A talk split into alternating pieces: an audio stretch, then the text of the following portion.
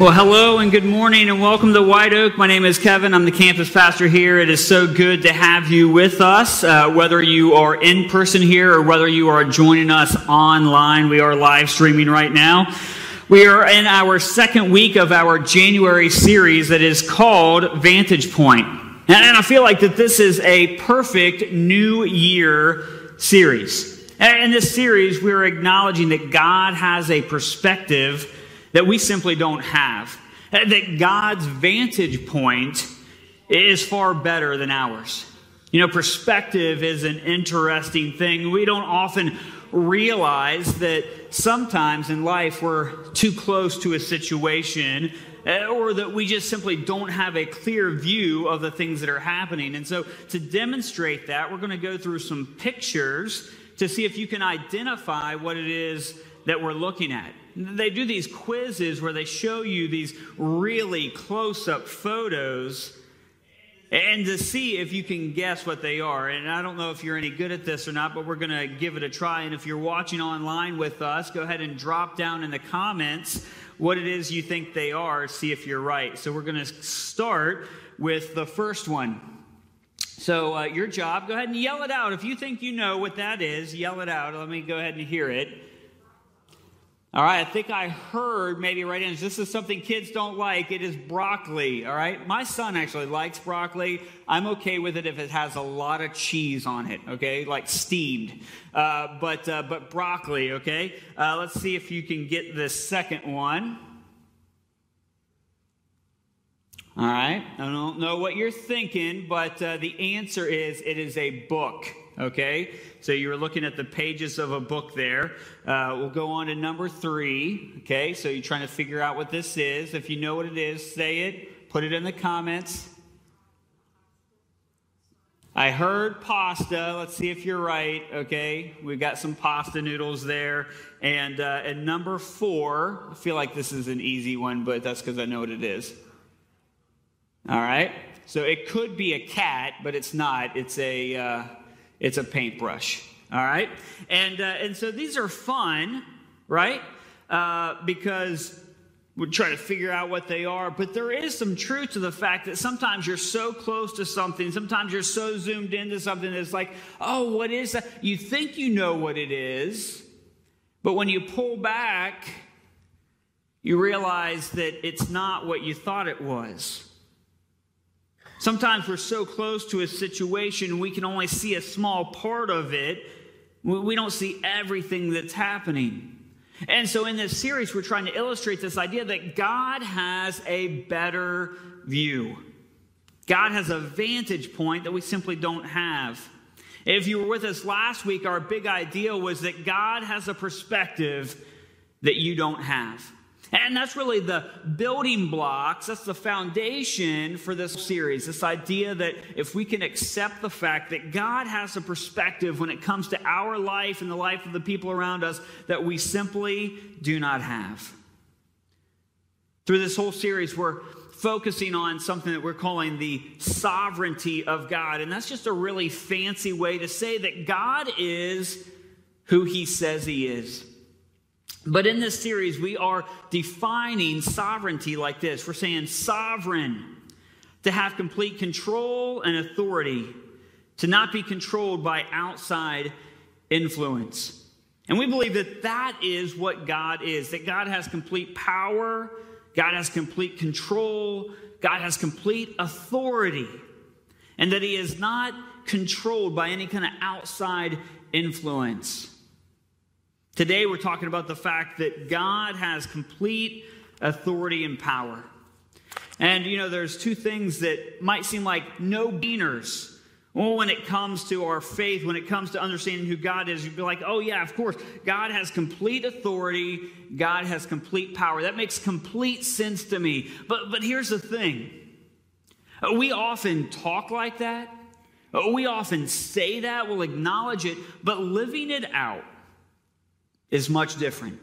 Truly living out and submitting and surrendering to say that, you know what, God's got complete control, He's got complete power over my life. We often doubt that sometimes when things get really hard. God's sovereignty means that he possesses supreme authority. You know, and there's many things that are in our life like pain and disappointment and choices that other people make, sometimes our own feelings, our prayers that go unanswered. And so we can struggle with that idea. We, we can say it on one hand, but to actually live it out. And here's something that you need to recognize and realize today that God is big enough, God is, is strong enough to handle your doubt and your questions. Because He possesses supreme authority, we're allowed to wrestle with our lack of understanding while at the same time trusting Him. And so, our big idea today is this understanding is not a prerequisite for obedience. See, I believe that we live in a time where we feel like we have to understand everything. If I'm going to do something, I have to understand it. You got to give me a reason. It's got to be rational, or else I'm not going to participate. I'm a big fan of the Karate Kid movies, you know, the ones with Daniel LaRusso, the original Mr. Miyagi ones. And uh, if you're familiar with that franchise, you know that it starts off in the training. Mr. Miyagi is training Daniel on how to do karate. But he's got some unorthodox training methods. And so, in the very first training scene, Mr. Miyagi has this line of cars and he's going to have Daniel wash these cars and wax these cars, wax on, wax off. Well, Daniel's a teenage boy, and so while he's washing cars and while he's painting the fence and while he's sanding the deck, he's getting frustrated. And he, and he snaps at one point and he's yelling at Mr. Miyagi. He's like, You just brought me here to do all your chores. And Mr. Miyagi says, Show me. Show me wash the car. Show me paint the fence. And so, as Daniel begins to show him the movements that he was learning and doing these chores, but Daniel soon begins to realize is that through this entire process that Mr. Miyagi was training him how to do karate. Daniel just didn't understand it. He didn't see it. And for us, I think we've lost that ability and sometimes to be able to trust. Be able to walk into something and do something that somebody asked us to do without fully understanding it. Now, we want to take a look at Luke chapter 5 because we have a very similar situation that happens in the life of Jesus' followers. And so, if you've got your Bible, I want you to turn to Luke chapter 5. We're going to be there for most of the morning. And uh, we're going to start with verse 1. And so, uh, if you've got a Bible app, turn to Luke chapter 5. If you've got your Bible, or if you want a Bible, we've got them at the hub. We'd love for you to have one with you. Luke chapter 5, starting with verse 1. One day, as Jesus was preaching on the shore of the Sea of Galilee, great crowds pressed in on him to listen to the word of God. He noticed two empty boats at the water's edge, for the fishermen had left them and were washing their nets. Stepping into one of the boats, Jesus asked Simon, its owner, to push out into the water. So he sat in the boat and taught the crowd from there. Jesus is manufacturing his own stage here. He sees some boats that some fishermen were using, and so he gets into them and uh, pushes out from the water a little bit. Experts will tell you that this was a way that water is a magnifier of sound. And so the people would have been able to see him clearly, they would have been able to hear him. And so Jesus is using these uh, boats, this boat, if you will, as a platform to be able to teach to the people who had gathered around. And he knows the boat owners, okay? This Simon that is the boat owner, we know him as Peter. And he had had interaction with these people a few times before this. John chapter 1 and Matthew chapter 4 capture these interactions that Jesus had with these fishermen before he calls them on this day. He had challenged them to follow him previously, uh, but it's evident that they continue to come back to the thing that they know the best, which is fishing. They're having trouble leaving this behind. So when Jesus asked Simon, known as Peter, to push the boat out a bit, uh, there's this existing relationship. Pick up in verse 4. Well, when he had finished speaking, he had said to Simon, Now go out where it is deeper, and let your nets to catch, let your nets, let down your nets to catch some fish. Master, Simon replied, We worked hard all last night and we didn't catch a thing. So when Jesus is finished teaching, he asks Peter, he says, Hey, now that we're done with this, why don't you push these boats out into the deep a little bit? Let your nets back down. Now, Peter and his friends had been fishing all night. And so, this is the morning. Jesus comes and he teaches. They're cleaning their nets, they're done. They, they haven't slept. And Jesus comes and tells them, hey, won't you try things again? It didn't make sense to Peter. Peter knows what he's doing, right? Peter would understand that uh, who, who's this guy that's going to tell me how to fish? I don't know if you're an expert in anything. I don't know if you're like really good at something. There's something that's kind of like in your wheelhouse, something you've been trained to do, something you've done your whole life. You ever had anybody come and they try to tell you how to do what it is that you're doing?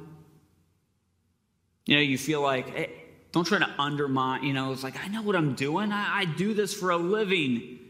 This is what I do. When Jesus is telling Peter to do something, Jesus is asking Peter to try something different, and, and Peter's just got to be shaking his head. See, for Peter, Peter's been a fisherman his entire life. He grew up on these waters. You know, any half witted fisherman would know that you caught the fish in waters at night and you caught those fish in the shallow waters. Jesus is asking him to do the exact opposite of everything that his father probably ever told him. Peter and his co-workers were cleaning their nets because they had already been doing this all night long and they had caught nothing. They knew. Fish just weren't on today. What about you? Uh, what things are God challenging you to do that may be contrary to what culture, your neighbors, your friends, even sometimes your own heart is asking you to do? You know, sometimes God challenges us in ways how, does God challenge your perspective on finances? Your money's yours to do with it what you want, but Jesus in Matthew 25 tells us that God gives us our resources and He is calling us to manage them with a purpose. What about your perspective on relationships? You know, sometimes we feel entitled to our bitterness, to our revenge, to our unforgiveness. But in Matthew chapter 18, Jesus challenges us to forgive.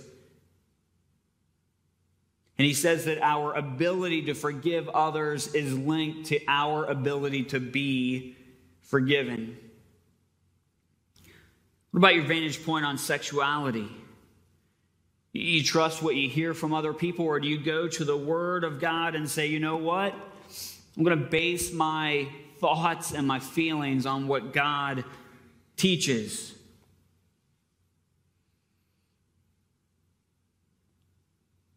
What about your view on really anything?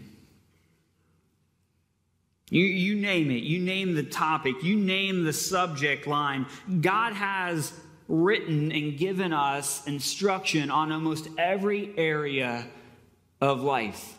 And there are times when we butt heads with God.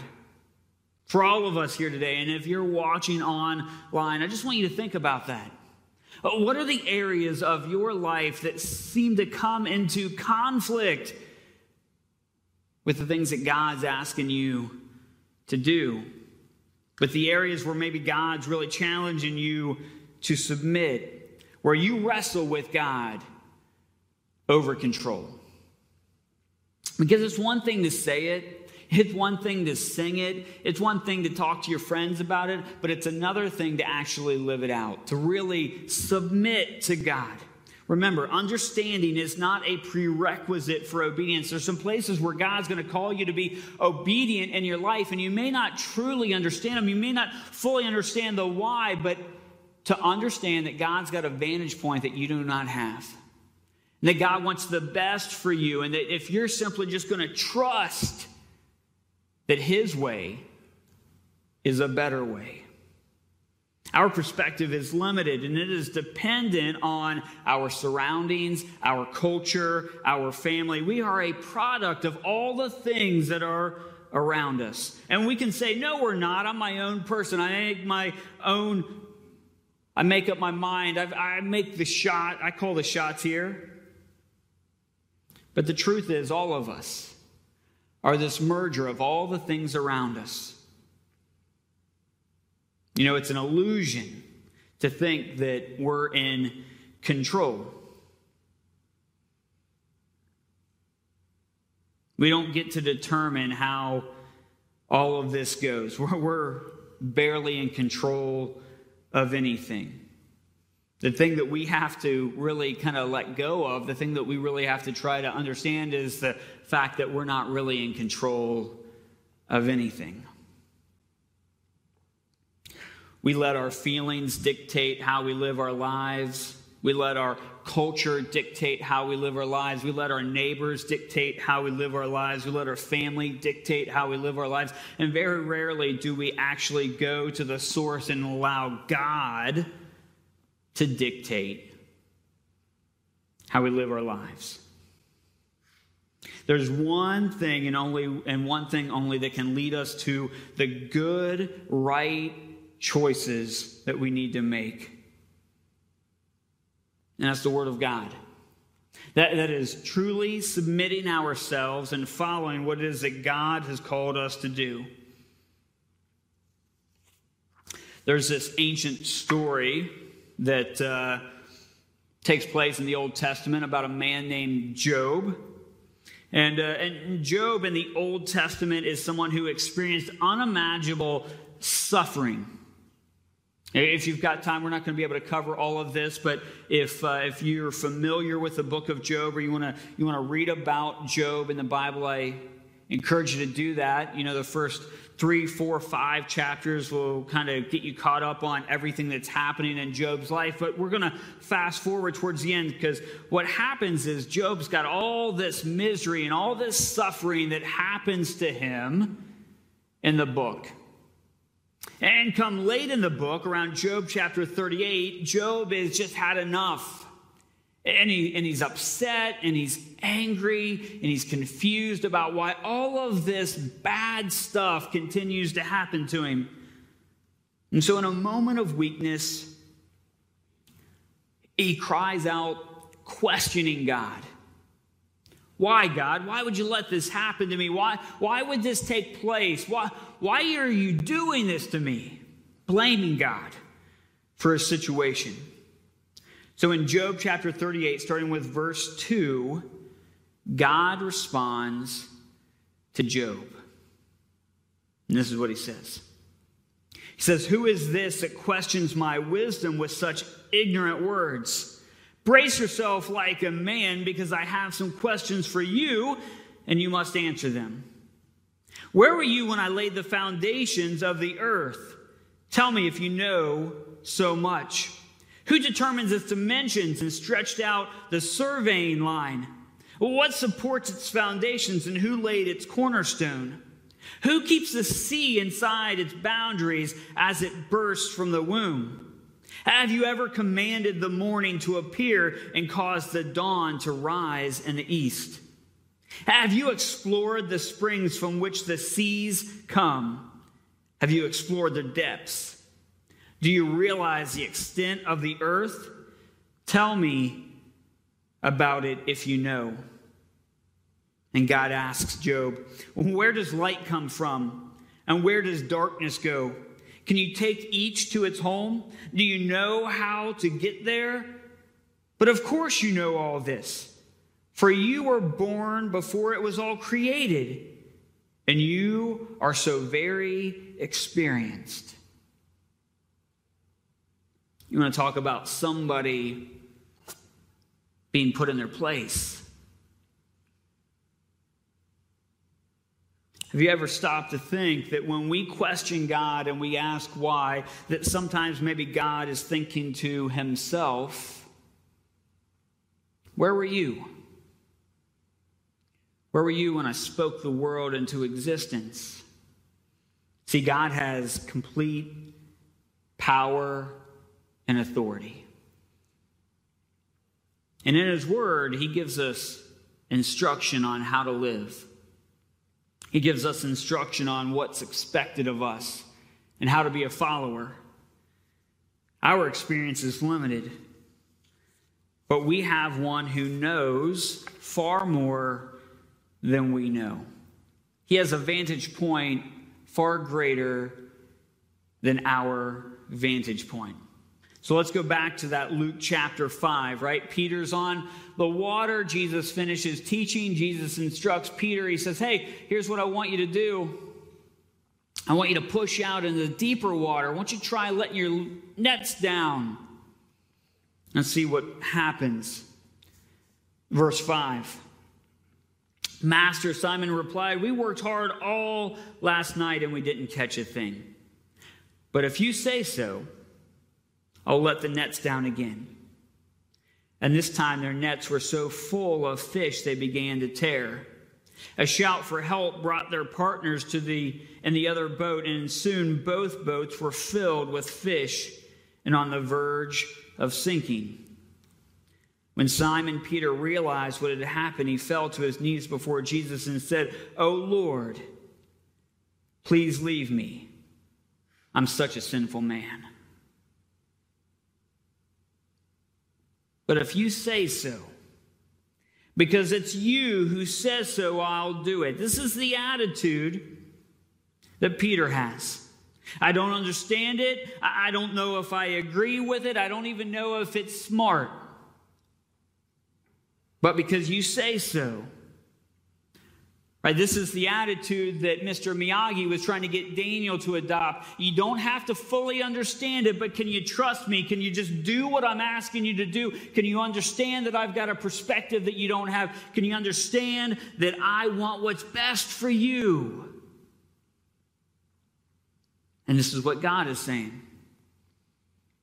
He's saying it may not make sense to you why I'm asking you not to live with your future spouse before you get married. It may not make sense to you why I'm asking you to wait. He says it may not make sense to you why I'm asking you to give 10% of what you make back to me. He says it may not make sense. I'm just asking you to trust me.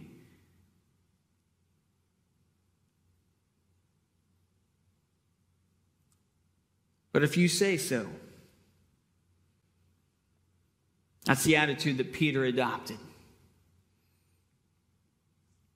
Because it's you, Lord. Because it's you that's asking. I'll do it.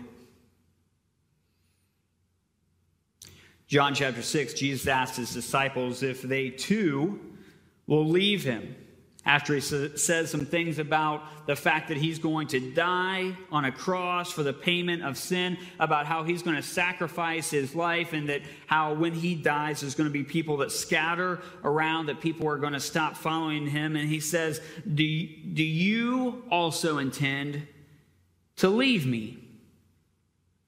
Peter replies to him, Where would we go, Lord? There's no one else like you. No one else like Jesus. You know, you and I, we have this sphere of influence, people who get to speak into our lives media, culture, our neighbors, our friends, our family, our church, lots of people speak into your life and they share with you and they influence you. But hear me there's no one like Jesus. There is no one like our God.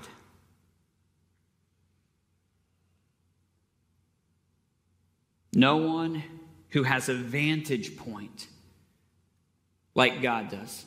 No one who can be trusted like God can. Because God possesses all power and God possesses all authority.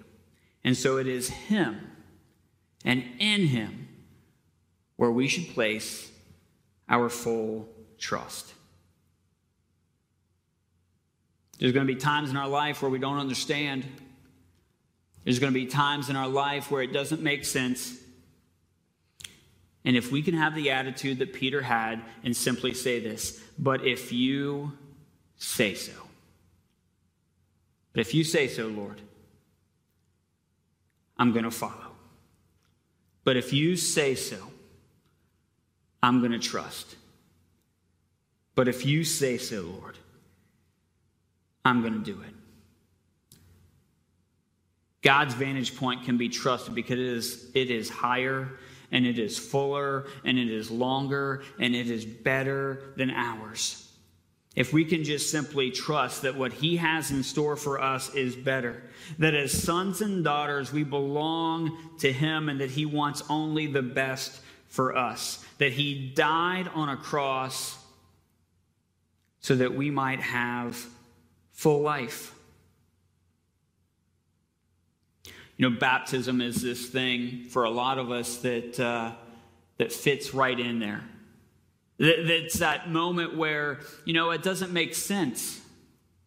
Why do I got to go fully under? Why do I got to get wet? Why do I have to do this? Doesn't make sense, but it is, it's that moment. It's that, but if you say so moment for so many of us. Understanding is not a prerequisite for obedience. And so, if you come here today and you've never made a decision to follow Jesus, man, I would love to have a conversation with you about that. In 2022, we have a goal to see more people come to full life in Jesus through baptism. And so, we hope to have baptisms taking place here at White Oak each and every month. And so, whether you're here in person or whether you're watching online, if you've got questions about baptism, we would love to be able to answer them for you. You can find out more about baptism simply by going on our website. We've got a baptism part there. Uh, you can the QR code that we'll scan at the end. It's got links that take you to everywhere. You can come down front and you can talk to us. But if you're online, you can go on the website and you can find out more. We would love to be able to talk to you. Our children's ministry, if you stop by the children's ministry hub at the Grow Zone or you reach out to our children's ministry team on our website, they're offering special children's ministry classes that talk about surrendering your life to Jesus and what that looks like. It's that moment where, where maybe it doesn't fully make sense surrendering your life to Jesus. But it's that moment of trust, if you say so. Can we get to the point in our faith in God where if, even if something doesn't make complete sense to us, we're still going to follow, we're still going to be obedient we're still going to trust. If we can get to that moment where when we have questions and doubts, we can say, But because you say so, I'm going to take steps forward. Will you pray with me? Dear Heavenly Father, I thank you so much for today. Thank you so much, God, for your word. I'm so thankful that you are above all that I can place my trust in you, God. Help me in times when I doubt. Help me in times where I'm weak. Help me to move even when I don't fully understand. Thank you for your son, Jesus. It's in his name that we pray. Amen.